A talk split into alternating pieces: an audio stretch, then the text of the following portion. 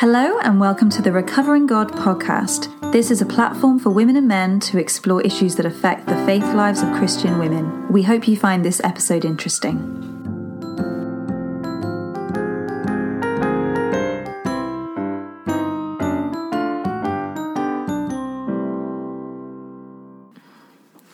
Welcome back to the Recovering God podcast. Alison, it's our second interview. Yay! It's your first interview. How did it go? Uh, well, Natalie Collins was incredible. She's kind of like a hero. It was a nightmare because I was sitting opposite her thinking, oh, you're such a hero of mine. and you, you're just sitting here talking to me so naturally. And I knew so much about her and she knew nothing about me, which is really weird. Um, so yeah, so in this interview, she's she's talking about her, her background a bit, and she um, she's a gender specialist uh, and has been doing that for ten years, which I'm sure you'll hear all about in a minute. And uh, she was just a delight, and she's a real powerhouse, wonderful woman, Fantastic. I'm really looking forward to listening to this one. brilliant. Shall we go ahead? Yeah, let's.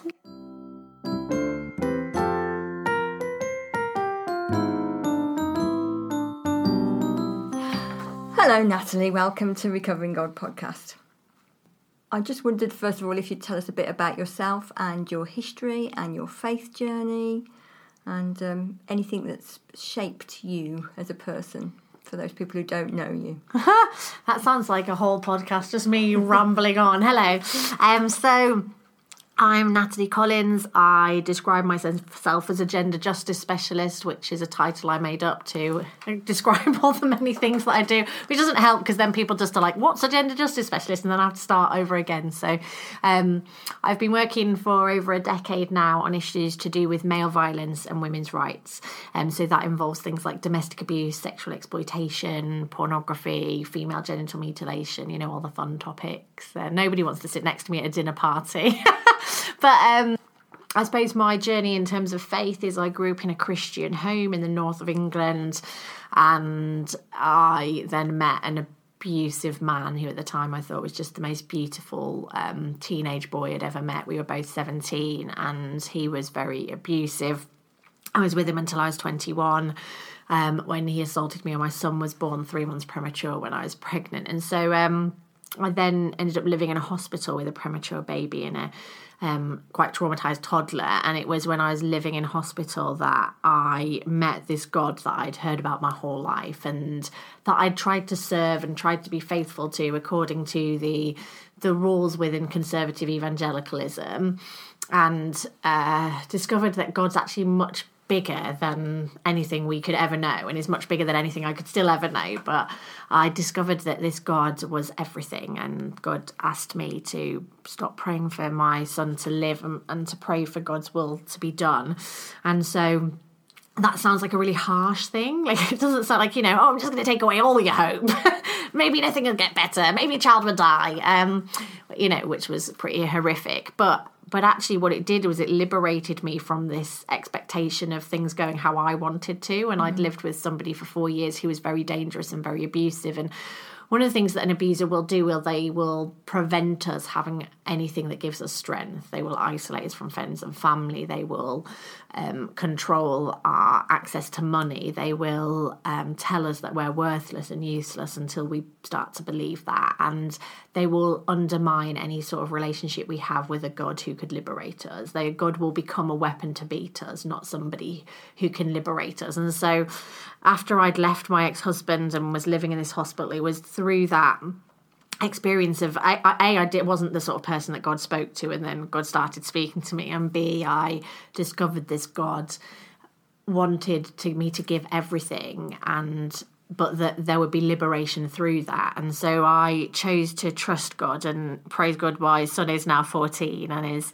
pretty wonderful. My daughter's now sixteen, and um, so I that sent me on this journey of being obedient to God above everything else and just choosing to do what God told me. And, and that involved spending a lot of time with God, reading the Bible a lot, learning who God was, and being able to really clearly hear God's voice above all the other voices. And I think that journey of growing up in conservative evangelicalism and learning that who the church told me God was and what God wanted for me as a woman um, was quite different than who I experienced God to be. Um, but I still would consider myself an evangelical. I refuse to to reject that that that title particularly. I think why why do the Trump voters get to be evangelical? Why do they get to win?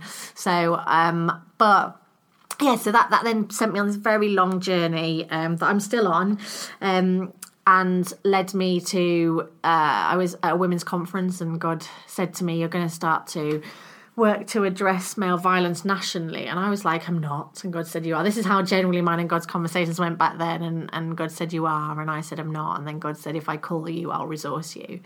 And so I was like well I can't argue with that. And since then that's what God's done. God called me to work um, within a local authority delivering programs for women God opened doors for me to work in the church. Um, and I both work I have kind of one foot in Christian culture and one foot in wider society um, addressing lots of different things, as I say before, about um, women's rights and male violence. Um, within the church, that involves uh, setting up Project 328. We count the number of men and women on the National Christian Platform. I'm one of the co founders of the Christian Feminist Network in the UK. I set up a campaign about the Fifty Shades series and we protested at some of the premieres, which was good fun.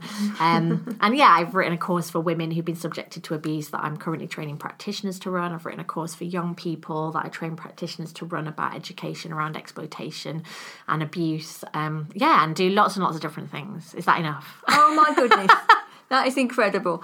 So you do lots of things. I first heard you on the Nomad podcast. Yeah. Which, um, and so there was a lot more um, information about your, your background. So I'm sure if people want to want to go and find more information about you and listen to more, that's a, that's a different sort of. You're talking differently there, but there's lots of information there.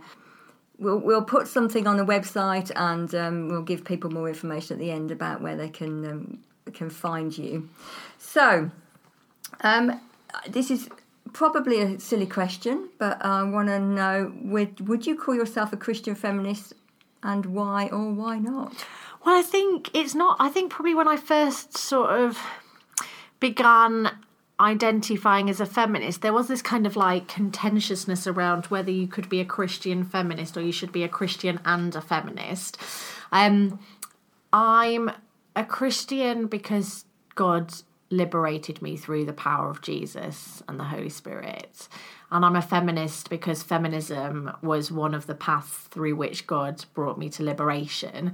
So I don't I'm not one of those people who would be like, well, Jesus was a feminist. I don't think Jesus was a feminist because I, feminism didn't exist. And we've got to be really careful about co opting Jesus into our narratives. Jesus wasn't a socialist. Jesus wasn't a feminist. Jesus was, um, uh, you know, all God and all man. And we've got to stop trying to make God and Jesus fit into our narratives. Because if Jesus was a feminist, that means anybody who's not a feminist isn't a real Christian. Mm. And I think we have to be really careful mm. of making those sorts of judgments. But for me, feminism is about women's liberation and there's there are some conflicts between Christianity and feminism and I think as Christians who identify as feminists we have to be willing to accept that feminism is going to be very suspicious of us and we have to be very willing to own the fact that Christianity has done a lot of damage to women, and that means we don't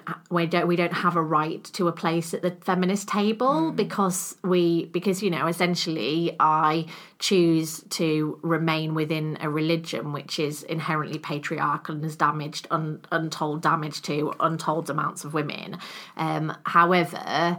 Um, I am a feminist, and I'm very grateful to my feminist sisters for generally letting me have a place at the table. Fabulous.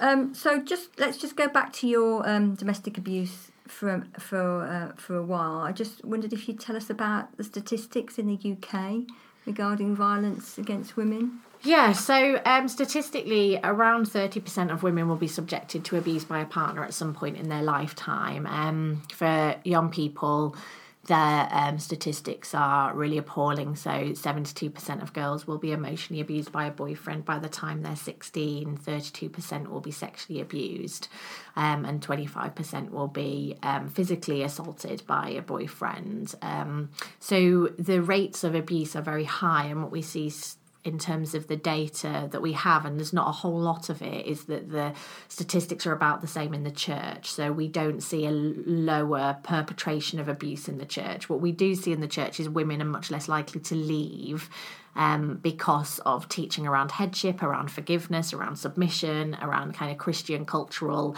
idolatry of the nuclear family, all that kind of stuff, which makes it very difficult for somebody to leave. And so, um, alongside all the other reasons why it's difficult to leave when we've got an abusive partner. And so, there, there's real challenges around that. And what we're seeing is that through things like the Me Too movement and people speaking out about this stuff, there are more and more women becoming aware that they may be being abused or recognizing they've been sexually assaulted, but we don't say see as the wider sort of ju- justice systems able to manage that. So the charging rate, the prosecution rate for sexual violence for rape is at 1.4% in this country at the minute. So over 90, 98.5% of of men who perpetrate rape won't even be charged. Um, and so, what does that mean? You know, essentially, we, we see a situation where rape has kind of been decriminalised in this country where most men are going to rape with impunity, mm. um, which is atrocious. Um, and so there is this perception that we often have, I think, that this is things are getting better because women are able to speak out. And it is great that women are able to speak out, but the systems that should hold abusers to account are just not fit for purpose. And that there's lots of reasons for that. Some of it's about austerity and other things. But um, yeah, so there's it's a huge, huge issue. So, what do you think the churches can do then to to make a difference? Well, I think part of it has got to be about increasing female leadership and female authority. Um, the reality is that the majority of those who perpetrate violence are men, and the majority of those who are subjected to violence are women. About 92% of defendants in domestic abuse related crime are male. So, this is definitely a gendered issue. It's not anti men to say that men are the majority perpetrators. Where men are, uh, are, subjected to abuse, the perpetrator is likely to be male too. Um, when men are, men, men, are more likely to be murdered in this country, but they're likely to be murdered by men. Um, and women are not as likely to be murdered, but if they are murdered, they're much more likely to be murdered by a partner or by a son. So so there are hugely gendered issues. So as a church, we have to grapple with how our gender theology is contributing to or challenging the sorts of dynamics that would exist in a situation where somebody is being abused by a partner. So abuse, often people know that abuse is not just about violence, that it can not that not just violence, but that, that it's not solely about violence but actually often people don't understand that abuse is uh, driven by a, a, need to have power and control over a partner. So this is about how can i control my partner? How do i control the finances? How do i control how they think how they live um, how they relate to other people? And and that's driven by fundamentally somebody who's abusive believes i own my partner. Mm. and because i own my partner i'm entitled to do what i want to my partner. So these beliefs of ownership and entitlement inform this desire to control. And those beliefs are joined by the benefits of being abusive. We have this idea that all abusers must be tortured souls who are broken and need some healing. And there may be some reality in which yes there is need for healing if we see healing as as people making really horrific choices. But actually somebody who's abusive gets somebody who does whatever they want whenever they want mm. provides them with sex on demand. They never have to take responsibility. They can always blame someone else. They get the status of being a good partner and a good parent without actually doing those things. And so it's beneficial to the abuser to continue abusing, particularly when everybody says, Oh, isn't he such a nice man? Mm. So there's all sorts of benefits to being abusive. And then there's these beliefs of ownership and entitlement. And so if churches don't understand that, if they think abuse is just a relationship problem, they won't recognize the fact that what we need to do if we as churches want to be safe places, we need to address and respond to and challenge the idea that men own women and have entitlements over women. And part of that has to be by saying, actually, these gender role things are problematic. And um, the other thing that churches really, really need to do, and the biggest problem in terms of practically how churches respond around issues of abuse, is that they misdiagnose abuse as a relationship issue. So they look at a couple and they see that there's some problems and they go, oh, well, they need marriage counselling or they need. Um, marriage enrichment we'll send them on the marriage course but actually uh, what as much as those resources are really good if the problem is a, a relationship problem sure. when it's abuse those those solutions will actually make the situation worse they will actually usually put or pour further blame on the woman because the difference between abuse and a relationship issue is in a relationship issue both parties have a responsibility to fix it in abuse the abuser is the only one who has responsibility mm. to fix mm. it and so if you're kind of going into a pastoral situation and thinking well what could do each of these people bring to this and how do each of these people need to be responsible for fixing it? You're immediately placing some of the blame on somebody who, who is not responsible. Mm. So fundamentally, it's about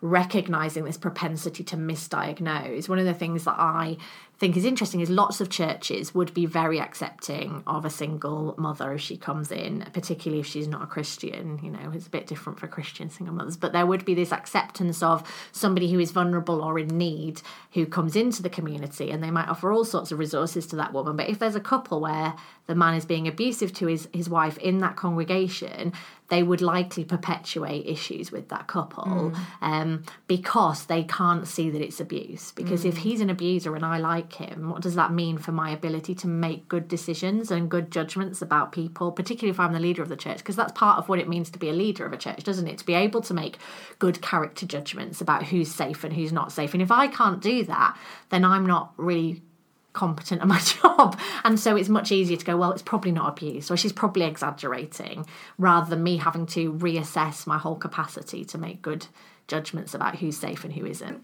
I came across your Grove booklet, which I've just got over here, on the on gender aware youth work.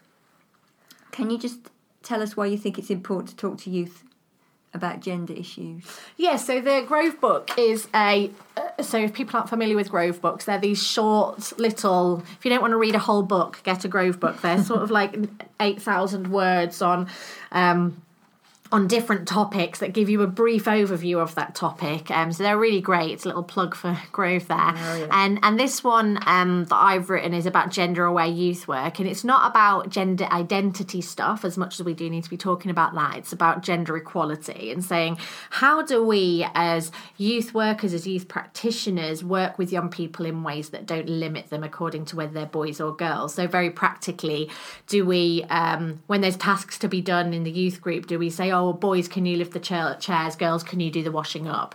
Um, when we as as youth practitioners are saying, um, talking about our lives, are we like making sexist jokes? Are we talking about as women? Do we make comments which suggest that we're you know a bit like you know, a bit, a bit ditzy, or, you know, are we perpetuating those narratives? So being aware that it's not all about what we say to young people, it's about the implicit messages by what we don't say, by who we ask to do what, um, mm. and about the recognition that we, in our own understanding, will have we're all sexist you know um, we are all if as white people we're all racist like we because we have been conditioned to be so. So we have a responsibility to become make that visible and to challenge it wherever we see it because if we if we are Christians, we want for humans to flourish, and humans are unable to flourish if they are squashed into boxes based on any facet of who they are. Um, and we need to try to break them out of those boxes. So that that um, small book is just a way of enabling youth practitioners and and also parents and others to think about how they can more adequately engage with young people in that way. Yeah, sure. Um, so, can you just tell us um, what what I can do, what we can do if we identify situations with this domestic abuse. So one of the tricky things is it's not very easy to identify abuse. Um, so the the kind of traditional safeguarding scenario, you know, you go to safeguarding training and they give you a case study and it's like Barbara comes to you and tells you she's being abused. What do you do? That's not nobody. That's not how how safeguarding works. Usually, um, most disclosure is accidental and almost always um, gradual. So nobody comes and tells us the worst parts of what's going on. They start by testing us.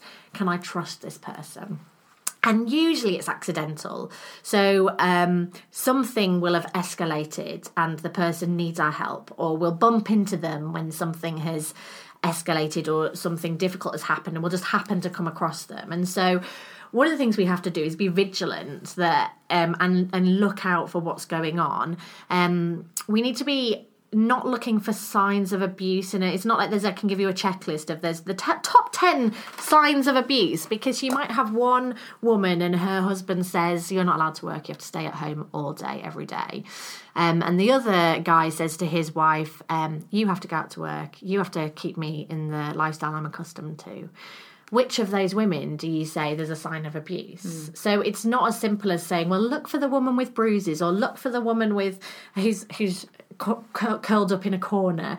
Um, women uh, get on with our lives. We function. We look after our kids. We keep going. And what we don't do is we don't let anyone know what's going on. Mm. And so it's very difficult to identify abuse. So, I mean, I would say I don't want to like tell people to read my book in some like, you know, buy the book type thing, but actually, it's a much more complex process to be able to recognize where there's abuse. And it is possible, but we need to start asking different questions. We need to be very curious. We need to presume that anybody that we're talking to, there might be more going on than we think. So, I think keeping our eyes open, being vigilant, I think, I think sort of like there's this counter in my head and whenever I'm talking to somebody, the counter's sort of ticking away there. And then they might say something, and then I go, oh, that's gone up a bit. Suddenly it's at like 30. And then they'll say something else, and it'll go up to 50. And then they'll say another thing, and I'll think, oh, no, no, I don't think there's any concern there. And so I'm constantly got this sliding scale that's going on in my head, mm. not in any kind of uh, obvious way, but it's there. And just things will come up that I'll think, oh, is could that be something be going on there? And then it might be nothing or it might be something. I think one of the things we need to do is we need to reserve judgment. We think judge judging is a bad thing, mm. um, but we if we judge that somebody is incapable of being abusive or incapable of being abused, then we have made a judgment as mm. much as if we say no, they are abusive mm. or no, they are being abused. And so this reserving judgment and just holding that and saying, well, there could be somebody being abused, they might not be, um, is part of that so if we do get to the point where somebody is talking to us or we or through that reserving of judgment some things occur to us um, then finding ways to enable that person to know that we're safe to talk to so opening up conversations asking questions I've noticed that you haven't been able to come to church very much at the minute. Is there anything going on? I've I've noticed that you've been withdrawing from some like social activities. Are you are you okay? Um, and and just asking questions you know somebody is having problems with their partner and they do and confide in us just asking the question do you do you feel safe with your partner? And and they might go of course i do. But they might stutter a little bit and we think oh maybe there's so something is about being curious mm. having curiosity not making having a reserving of judgment and then the next thing to do i would say is to contact our find out who our local service is so google domestic abuse and your area um, so I live in Basildon, so I'd Google domestic abuse Basildon and I'd look at what services come up. And then what I'd do is I'd ring up those services and say, if somebody I know was to say that they were being abused, what would you do to help them if I told them to contact you? And if they say, well, we have like group work programs and we have a children's therapy sessions and we have a refuge and we have a counselling service. Then you've then got some confidence about what's going on locally that if somebody does talk to you you can say these are the things that this service can do for you. Because if you just say oh well there's a there's a service here's the number if that service might only have a telephone helpline that's available three days a week between you know three and five and so they may feel really disillusioned or dis you know disappointed. And then if that service says well we do have a counselling service but there's a nine month waiting list again, that's really difficult. So being aware of that and, and managing expectations about what this service can do for them, because we need to know that too, don't we? We need to know what can the local services do for them, and so what can we, what is going to be required of us if this person's unsafe? Mm. Are we going to need to invite them to be our, in our home if they need to? Are we going to need to make sure that there's somewhere for them to go, or um, that they've got a safe person to talk to, or you know all those kind of things? So we need to work out what resources are locally available for them from the specialists and what stuff does that mean that we can offer alongside that to help them. So one of the questions we ask we're going to ask everybody is can you tell us what your image of God is? is breathing. God is the air that keeps me alive. God is the the blood that goes through my body. God is the thing that makes my heart pump. God is the the the sun rising and the moon coming out. God is the the love that I have and God is God is all of the everything and and that God chooses to be in relationship with me and allow me to be part of that everything um, is what God is to me, I suppose. Thank you. And what do you call God? Well, I so I went through this stage where every Lent I would refer to God in solely female terms for Lent because it was a manageable amount for you know people who are offended by that that sort of thing. I think probably my conditioning as a as a evangelical is that my kind of natural if I was going to talk about the pronouns of God, I would probably use male pronouns, not not because I think God is male, but more because I um, that's just how I've known God to be described. Um, if I'm writing, I try to not to use pronouns for gods, particularly. I mean, probably within the book, I think I probably did, but um, when I write, i have just finished a master's and I try to avoid using pronouns for gods. Um, I don't use words like Lord. I used to use Lord quite a lot, but now I don't. Any words that don't have kind of a female equivalent that I could use, I try to avoid because of the Lent, getting used to calling using female terms for God. So I think I try. I usually just use God. Um, really um yeah so but i think it is very very important that we advocate for female pronouns and female descriptions of god. Um but it's i i guess i try to avoid avoid that as much as possible. I do think though um i was asked onto a radio program because uh I think in Sweden, the Church of Sweden had decided to use only gender neutral terms for God, and I was asked what I thought about that, and I was like, until we've referred to God as a woman for two thousand years, I don't think we can go to gender neutral God. So I do think there is a really necessary corrective. Otherwise, those who are uncomfortable with God being female, God having being um, a woman, don't have to be challenged. We don't have to ask why is that so uncomfortable for you. Mm, thank you. And then the final question is why? What do you think is the most important issue affecting Christian women today? Well, patriarchy. if you're going to say one single thing, patriarchy, um, male violence, and female conditioning, which you know both of those things form and fall under patriarchy.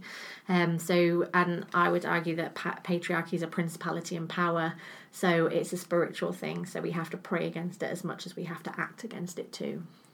Mm, thank you. Well, thank you. You've given us a lot to think about, and um, and hopefully it will help um, our listeners to to go away and do some more work. And is there anything particular that you want to um, plug at the moment to help people? Obviously, there's your book, Out of Control. Um, yeah, I'm doing training around the UK next year that will be um, will be accessible to people three day training for the Own My Life course, which is a course for women who've been subjected to abuse, but people can come on the training. So it's for people to train to be facilitators on this course. Um, however, if people just want to come and, and learn more about uh, how do we help women to recover, they could come on that. So um, that's ownmylifecourse.info. Um, so people can find, no, .org. That's the wrong one, .org. Um, so own course.org Um, and so I think that's that's probably if people want to engage with my work particularly, um, yeah. Right, thank you. Thank you for coming to speak to us on Recovering God podcast.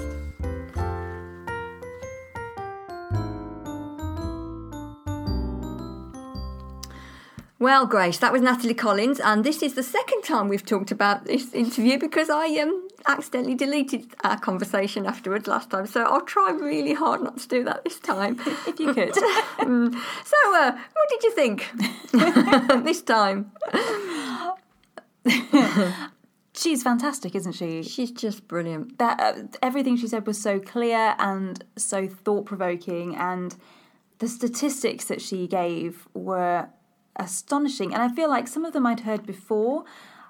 You know, sort of thirty percent of women being abused at some point in their life. I think I'd heard that before, but it just listening to it again reminded me that that means that people that I know have been abused, and at the moment, I I don't know openly of anybody who has been. Um, That doesn't mean they haven't, but it means that it that it not being talked about. And to be honest, a lot of my friends and people I hang out with are in the church, and I wonder if that links in some way the fact that I don't know of people who've been abused is an indication of what she talked about that churches kind of hush these things up a little mm, bit and it's maybe not as openly talked about in the church but as she said the statistics are the same in the church Yeah. as they are outside of the church and that's quite frightening isn't it It is frightening, yeah. It's never. You're right. It's never talked about. And my experience of, of churches is when it has happened, um, when it's come to light, it's just shut down really as a conversation, um, and it's you know, nobody wants to even acknowledge it, let alone do deal with it properly.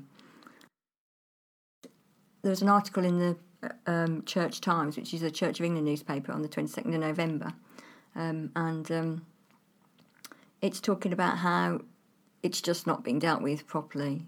And when Natalie talked about, she said that churches need to seriously consider their gender theology. Mm. And if we're being kind and thinking about theology in Christian churches largely, I suppose it links back to quite a powerful theology of forgiveness, mm. does it? That mm. that then gets in the way of um, you know, if someone wants to leave a partner, if somebody has um, been abusive, there's this almost overriding belief in forgiveness and second chances, isn't there? That's maybe being misused. Yeah, absolutely, uh, and that's that's really important to recognise. Well, and also I think of it as well that forgiveness doesn't mean staying. Mm. That to forgive someone doesn't mean that you have to continue to allow them to hurt you or anybody else. Yeah, that's right. Um, you can certainly forgive somebody from a safe distance. I think. Yeah, without without allowing them to keep doing that to you. Yeah. So in churches, then are we almost putting across the message that forgiveness means that you carry on as if nothing's happened? Is that what we're saying? That's what it looks like. Uh, yeah, I mean, interesting. I wonder what church leaders think they're doing. I'm guessing that in you know in, in a lot of church denominations they think they're trying to address this um, issue, and yet it's still not being dealt with at ground level. Uh, it's still being hushed up. Nobody wants their church to um, acknowledge difficulties either with people in their church or indeed when um, clergy or you know vicars, priests, uh, church leaders have, have abused, and that you know that's not acknowledged either. That's hushed up, and um, you know there's an in the article I was talking about on the twenty second of November. You know the, there's evidence of um, women that have been abused by their husbands who, who have been church leaders, and the women haven't been believed, and then the uh, it's all you know become apparent, but the the chap has been taken off, as it were, but not been punished in any way, been allowed to carry on with his job. You know, no kind of public, not even you know you can't do this job for for five years while you sort yourself out.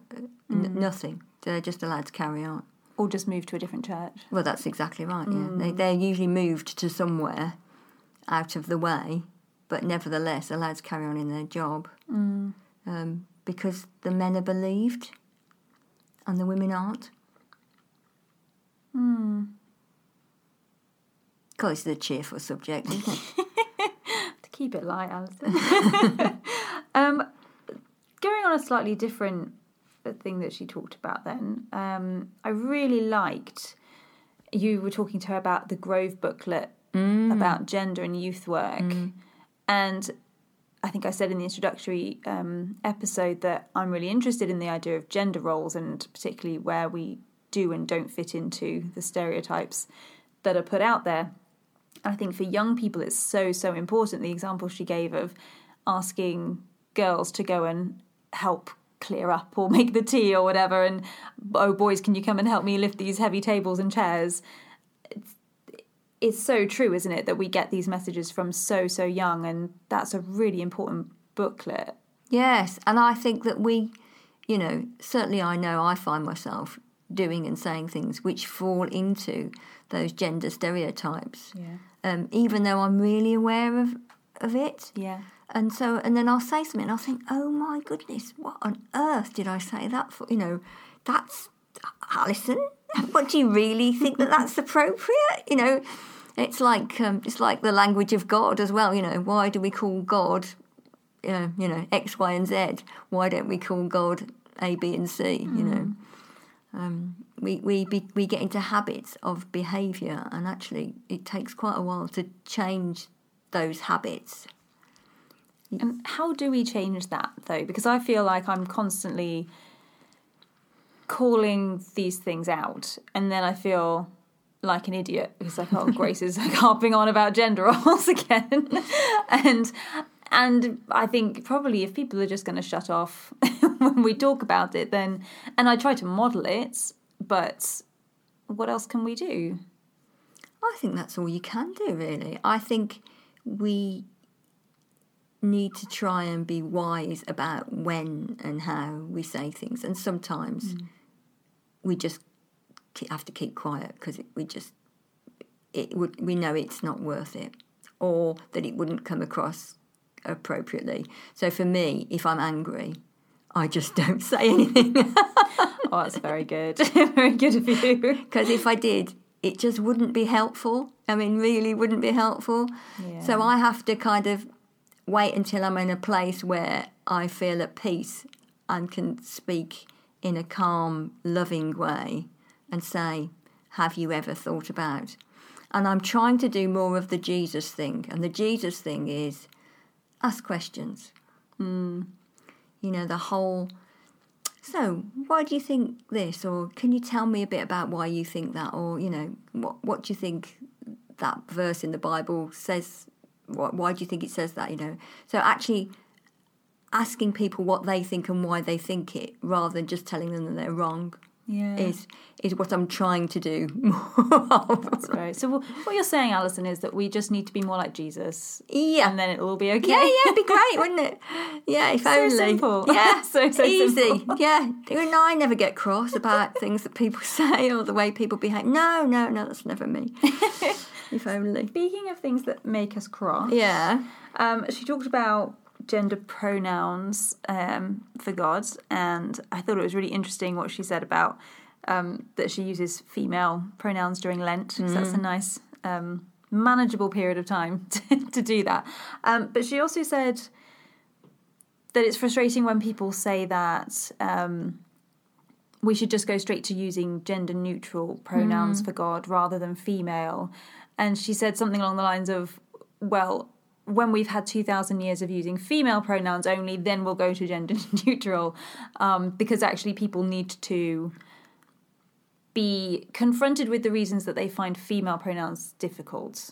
And I think that's really, really true. And I, I try to use gender neutral pronouns as much as I can and just refer to God rather than he or she, particularly when I'm speaking. It gets a little bit convoluted sometimes. But that idea that female pronouns can make us feel uncomfortable and that we should sit with that discomfort and mm. ask ourselves why mm. i think that's really important and really challenging. Mm. Do you what do you think of that? Yeah, so I've been on this journey, I guess, for about three years with with calling God she. Mm-hmm. And at first, I was like, oh, this is just so uncomfortable. It's not, you know, what I'm used to. How does this work? Even though I know that God is not male or female. Mm-hmm. God is neither one nor the other, or both, and or, you know, because God's God is bigger than gender. Mm-hmm. Um, so uh, I, I think the main the main sticking point is that Jesus called God Father. I mean, the whole God is bigger than and more than, and all the metaphors that we use for God. I, I think we're lazy. You know, we say, um, "Dear Lord." Some of the feminine terms, if we use those more, or if we even heard people preaching about the feminine of God. So, um, you know, wisdom, Mm-hmm. Uh, you know, the female element of God. Or if it was in our songs. I think a lot of the way I pray and the words I use about God come from the songs that I hear. That's mm-hmm. why it rolls off the tongue because it's in the songs that we sing, the hymns and Yeah. the worship music. And if we started including some of the imagery in our music, in our worship, then that would have quite a powerful impact on the way that people talk about God as well. Yeah, because what we sing shapes us. I mean, that was the whole um, Wesley thing, you know, when they started the, the well, they didn't, but when they went around preaching and were teaching people, um, you know, it, it was all done by song. So that's what the way they taught people what, what to believe about God. whenever I've tried to use more female imagery for God and female pronouns, the image that comes into my head that I have to grapple with, and it's entirely conditioning, is that when I use female pronouns, this image comes in my head of God as a woman and God pictured as a woman then links to goddess worship, which then links to paganism. And this is a ridiculous uh, train of thought that has been, you know, planted into Christian history somewhere along the lines that female forms of the divine are. Uh, they are goddesses, they are pagan, they are um, polytheism, they are um, overtly sensual and sexual, and that kind of makes Christians recoil a little bit. It's like, well, that's not what we are. We have a, well, A, we have a God that you cannot sort of have in, in any kind of imagery because that's idolatry. But also, even if you could, it's a man, and that's safe in some way. Yeah, because men are really safe, as we've been talking about in Ashley Collins. Absolutely. But do you know what I mean? There's that that's what my that that's the uncomfortableness that I have to sit with when using mm. female pronouns and I'm not happy with that's the way my brain goes. But I think that's the way a lot of people's brains go, Yeah. whether consciously or subconsciously. Um and that needs to be grappled with and if we don't use female pronouns for God, then we're never going to overcome that. No, you're right. Polytheism, many gods. Yes, sorry. That's all right, I'm just checking. um, I, I think you're right. I think the kind of goddess thing is a problem, and indeed it's in the Bible, isn't it, uh, as well? But ancient ancient history, you know, they were in the in the Hebrew Bible, in the Old Testament books, you know, they're grappling with the gods, trying to distinguish this god from all the other gods in the surrounding nations, mm-hmm. which is interesting. I, I'm I'm interested in your point about God, about them being sexual, because mm-hmm. actually, you know, is our God sexual? Well, I think if we stop and think about it, then yes, God is sexual. Ooh. Oh, I know, Oh, controversial. we're going to lose listeners. Explain yourself. Well, I think God's interested in in sex. I mean, I think God created sex. So, you know, why would why would God not be interested in that element of who we are as humans? Mm-hmm. And, you know, and if we if we say God's not interested in that, then we're ruling out a big part of who we are as humans. You know, we can try and suppress the, our sexuality and all that kind of stuff if we really want to, but that that's that's not the Christian way. We are sexual beings. And I suppose by saying that God is God created sex, God is interested in our sexuality, um, then that links in with what Natalie's talking about in abusive relationships, it, where there's a sexual element to it, whereas it's usually power rather than actually to do with um, anything sexual.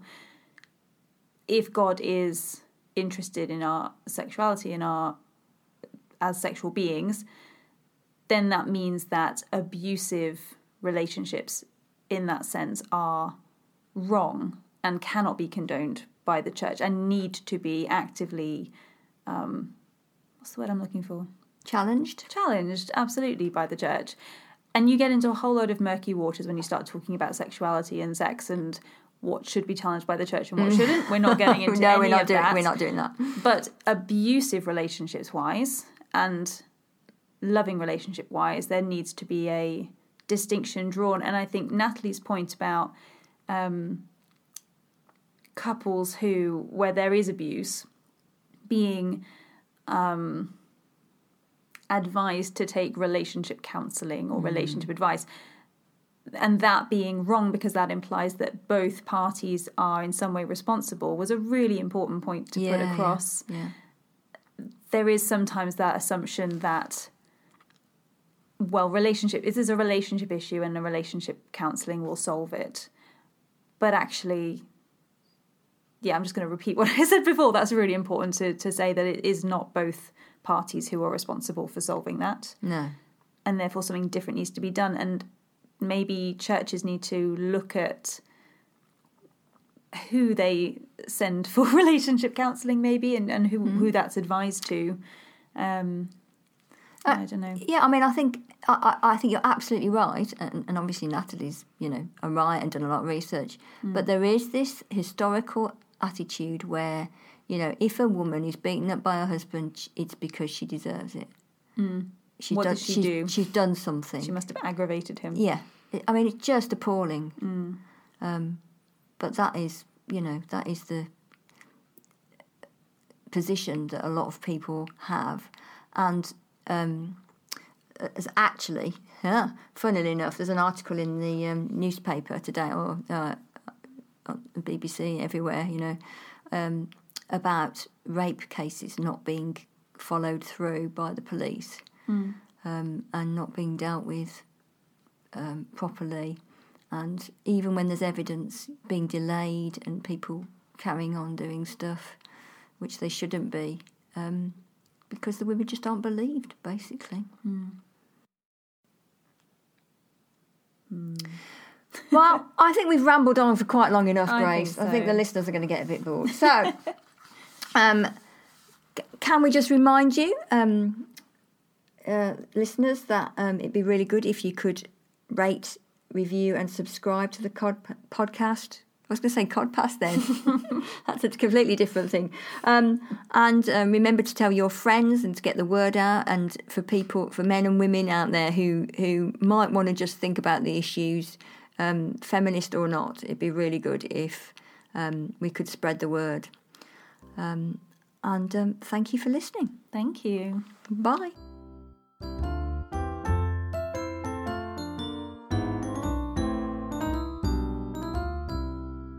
Thank you for listening to this episode of the Recovering God podcast.